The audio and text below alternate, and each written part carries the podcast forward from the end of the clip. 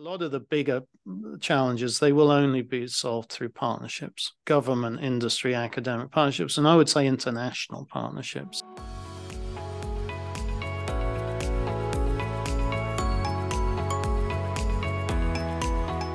Hello, and welcome to the THE Connect podcast. This episode is produced in partnership with the University of Liverpool. I'm your host, Ashton Wenborn. The University of Liverpool has built a reputation as a research intensive institution that prioritises collaboration and impact, with governments and businesses around the world striving to achieve net zero carbon emissions in the fight against climate catastrophe. Cutting edge research will be essential to the success of such efforts. I'm joined today by Professor Andy Cooper and Dr. Anna Slater, who are at the forefront of the innovative research taking place at the University of Liverpool. Andy and Anna will be speaking with me about their work in advanced materials and how the University of Liverpool supports them in producing world leading research with global impact. Thank you both for joining us. Would you like to introduce yourselves to the listeners and give us a brief overview of your role at the university and the work that you do? Yeah, I'm Andy Cooper. I'm a materials chemist and I work on functional materials for applications such as energy and sustainability. Hi, my name is Anna Slater. I'm a university research fellow um, at the University of Liverpool and, uh, and, a senior lecturer. And my work looks at developing tools to discover, optimize, and scale up functional materials. Great, thank you both. I'd like to start today by talking a little bit about how the University of Liverpool supports researchers like yourselves to shorten research and innovation time and to change global industry with new materials. Um, we have a number of mechanisms. We have some physical institutes in the university, such as the Materials Innovation Factory and the Stephenson Institute for Renewable Energy Research, which is specifically in the, that area. So these are physical institutions. We have uh, programs such as Prosper, which is a university program to help early career um, postdocs, for example, not only in this area, but in other areas um, in career development. And we have some large grants with organizations such as the EPSRC, uh, the European Research Council, and also some large scale industry collaborations where we both do research with industry, but also share physical facilities and space on campus. And you mentioned the Materials Innovation Factory. Could you tell us a little bit more about the purpose of the centre, how it was established, and the way that you interact with it? Yeah, the Materials Innovation Factory was set up, um, it was uh, opened in 2017, and it was set up to allow both academic research and industry research. So we share a physical building and facilities in areas such as robotics and what some people call digital chemistry in a um, physical building where we have both academic research groups, industry research groups, and then a common open access floor, which enables both. It's interesting to hear about the way that that physical building is allowing collaboration to happen on site, especially when I imagine a lot of your work is increasingly digital. And we've obviously seen that move into remote as well. So, how do you think that those sorts of physical on campus spaces are encouraging collaborative work? Yeah, well, um, although of course it's possible to do some things virtually or remotely, such as controlling robotics or some hardware, we found that there's really no substitute for being in the same space day to day. And I think the COVID lockdown really taught us that and how much more efficient it is to be physically in a building and meet each other randomly and and talk over coffee and lunch. So um, I think it makes a big difference actually. And uh, not that you can't work remotely, but if you can work in one space, I feel it's sort of maximally effective. And Anna, is, have you had the same sort of experience with being in those real spaces? Yeah, absolutely. So, I mean, um, my research group we established about just over five years ago now. We're a relatively new um, research group and something that i found really pivotal for for us as being part in, of this building is access to techniques that we can't easily get on our own. Um, that not only changes what we do and what we can do and enables different types of research but it also means that when we introduce new techniques we work a lot in continuous flow. We can then offer that as a technique to other collaborators within the institution. So we we do have partners um, all over the world but we we've um, grown some new directions just from people off, along the corridor who've seen what we've been doing, just talking about what we've been doing within the department, and then have come along to try it out. Uh, so yeah, it's it's been really really beneficial not just for for me and seeing where my risk research can go but also for training for people within the team uh, as well to, to be exposed to, to more opportunities than they would have done otherwise. And also to work with industry um, where you know we have a number of members in the team who've who've done projects that are directly related to industrial uh, our industrial partners that they wouldn't have otherwise been able to do as part of their PhDs or their postdoctoral positions. So yeah it's been it's been really excellent. Um, and we we did miss it a lot as Andy says uh, when we weren't able to do it. Mm, I'm sure. When we speak about research that has that real world impact, and especially around sustainability and, and climate crisis, the role of industry is hugely important to how able that research is to go and reach the communities who need it and who will benefit from it. How does being at the University of Liverpool help you to make those connections with industry? And, and do you think that the university particularly excels in that sort of arena? Well, certainly having these facilities is helpful because it forms a nucleus for programs, both having the people, the talent, and the facilities in one place. So, one example could be we have a um, EPSRC Prosperity Partnership uh, with partners Unilever and also the University of Oxford. And that's based, at least a large part of it is based in the Materials Innovation Factory. It's led by my colleague Matt Rosseinsky. And um, so that's a, that's directly attacking the problem of being more carbon neutral in the area of uh, home and personal care products in Unilever's area.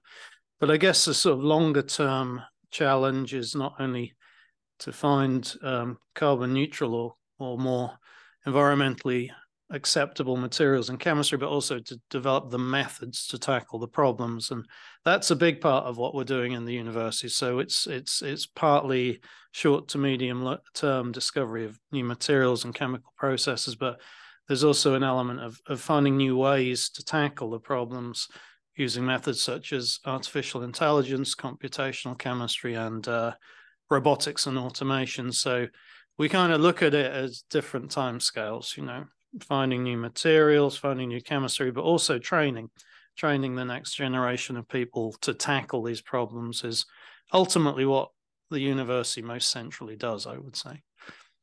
Yeah, I think just if I could just come in there as as well, something that we've found really important for our collaboration development is um, an, an, event that the, um, the, chemistry department ran a couple of years ago, uh, just to showcase what we do within the department. That was led by Alex Cowan and Tom McDonald. It was an annual event, although didn't run during COVID in quite the same way. But yes, I think that's been a really successful mechanism to just get the word out a bit and also meet people and find common areas of interest. And we made a bunch of contacts through that, just about talking about what we do, that we people we still work with today. So I think there are these really great mechanisms to meet people uh, from industries either locally or a little further afield. And there's a really vibrant industrial base in the northwest, and I think it's it's important for us to be able to partner with them as well. That sounds like a really successful way to forge partnerships with your peers, and as you mentioned, really highlight the strength of industry in the north. So, the topic of training has come up a few times as we've been talking today, and I think at the top of our discussion, Andy mentioned the career development that's available at Liverpool. How do you train up new researchers to make sure that they're well positioned to enter this very fast changing environment, both in terms of the technology that's available, but also the challenges that new researchers are tackling? I, I think I mentioned the Prosper initiative in Liverpool. I didn't explain what that was one of the one thing in Prosper is there there is a, a facility for postdocs and other early career staff to get funding to do what you might call um, sort of secondary uh, activities outside of their main research to build skills, for example, in areas that aren't covered by their research program. I mean, one thing we've tried hard to do is build labs where we have multiple disciplines and you just get to learn new things and things you wouldn't learn in a more focused space. So and Anna, having probably gone through that postdoc career development at Liverpool, how has your experience of that reflected what Andy's spoken about? Yeah, so I mean, um, I, I did a postdoctoral position at the University of Nottingham and then one at the University of Liverpool before I started um, my independent career. Uh, and this was before Prosper um, existed, so it's a relatively new um, initiative, and it's it's fantastic. I really think it's it's changing uh, a lot of things for the better for postdoctoral researchers. Really, a lot of the training that I try to imbue in my group is p- partly problem solving and the ability to work with others to solve problems, but asking the right questions and finding the right people uh, to assemble a, a, diverse team of people. Because in the end, you need people who have many different experiences and um, backgrounds to, to make a project work, especially when you're trying to do very different and new things. So, yeah. Absolutely. It seems that more and more attention is being paid to the value that diverse voices bring to a project, especially when tackling vast global challenges like climate breakdown. I wonder how, throughout your careers, you've seen the focus of research shift to prioritise sustainability and produce impactful outcomes as soon as possible. Certainly, throughout my career, obviously these issues have become more and more pressing, but um, it is a huge motivation for us, and well, for me personally, one of the challenges I see is, you know, um, if you look at the world, the amount of research funding available has grown in a shallow way, you know, uh, compared to GDP, but our problems haven't. Population growth, resource use, energy use, CO2 levels are not changing in a shallow, continuous way. They're changing in some cases in an exponential way. So I came to the conclusion that we really have to focus on new ways to approach science. You know, you've got to do more, you've got to do a lot more with ultimately the same amount of money. So that's one of our big motivations, or my motivation with robotics, computational chemistry, is because some. I mean, it's hard to put in very non-technical terms, but the gap between where we are technologically and where we need to be for some of these problems I'll give one example direct air capture, which is a concept of pulling CO2 from the atmosphere directly. There are a number of research groups and spin out companies working on that area. But I would say the gap between where we are and where we need to be to do that on, on a planetary scale is enormous. So it's hard to stress the chat the challenges for some of these problems. We are miles away from a solution. So there is a degree of urgency, and I, I, I, to people who say there is not a degree of urgency, I would say, well, let's not wait until it really is so urgent that the planet's on fire, because you know the best time to start to address these problems is about hundred years ago.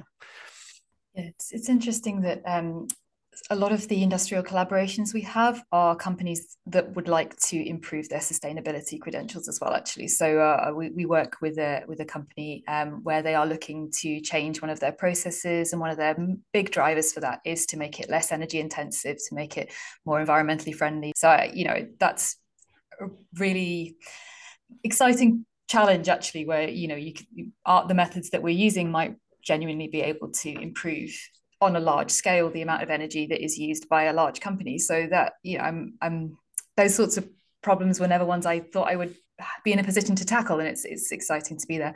And I, I, also see a lot more demand from undergraduates and phd students to work in this area. People really care about this and they, they should. It's extremely important as andy has said.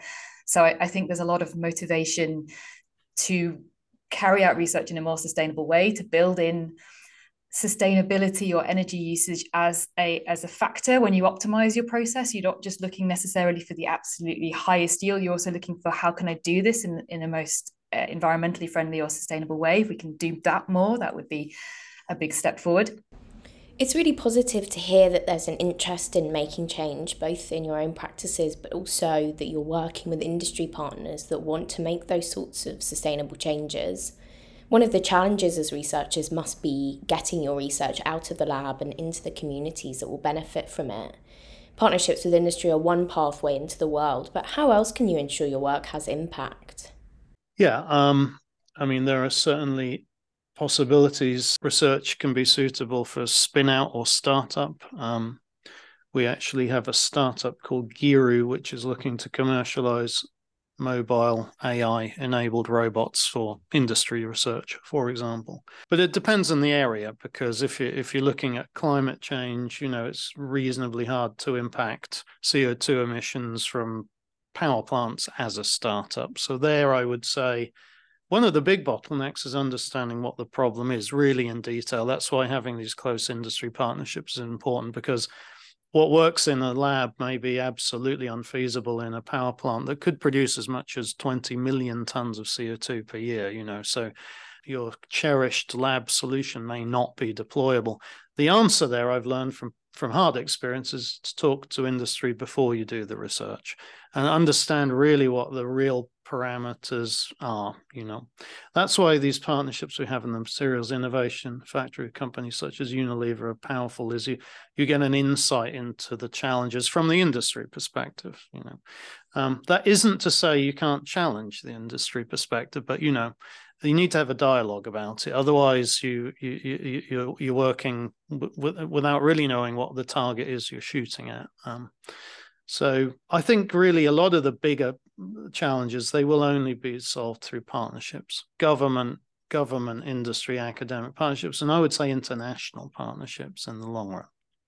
So the the only other thing that came to mind when talking about getting research out into the communities, the outreach that is done um, through the university uh, and through uh, in many different departments. Um, it's not been as possible to do it recently uh, over recent years as it was before, but um, through the Royal Society, the fellowship that uh, that I'm on, we've had some excellent opportunities. For example, to go and do an event at the Science Museum. Um, so Becky Greenaway, actually, he used to be in Andy's team, is now at Imperial. She led one of their summer science exhibitions on on the cage technology that Andy's group work work on.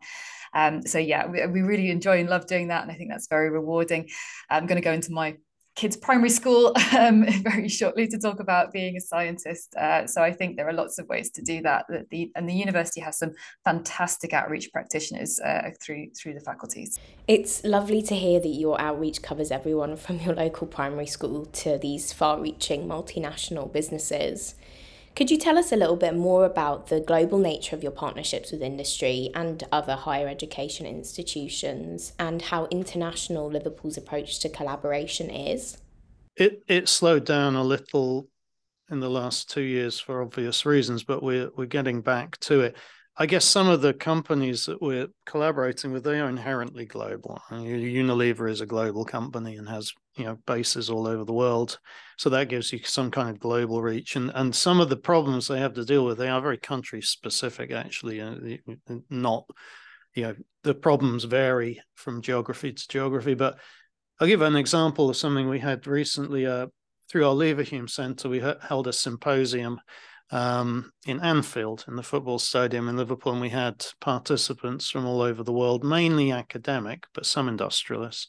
And that was great. And we've started new collaborations. We have a collaboration with the University of Chicago that came out of this. So, yeah, I mean, the meeting thing slowed down a lot in the last two years, but we we have some funding for for meetings, and we're picking that back up. And um, yeah, it's again, it's a little bit like diversity. You get you you just get better ideas if you talk more broadly.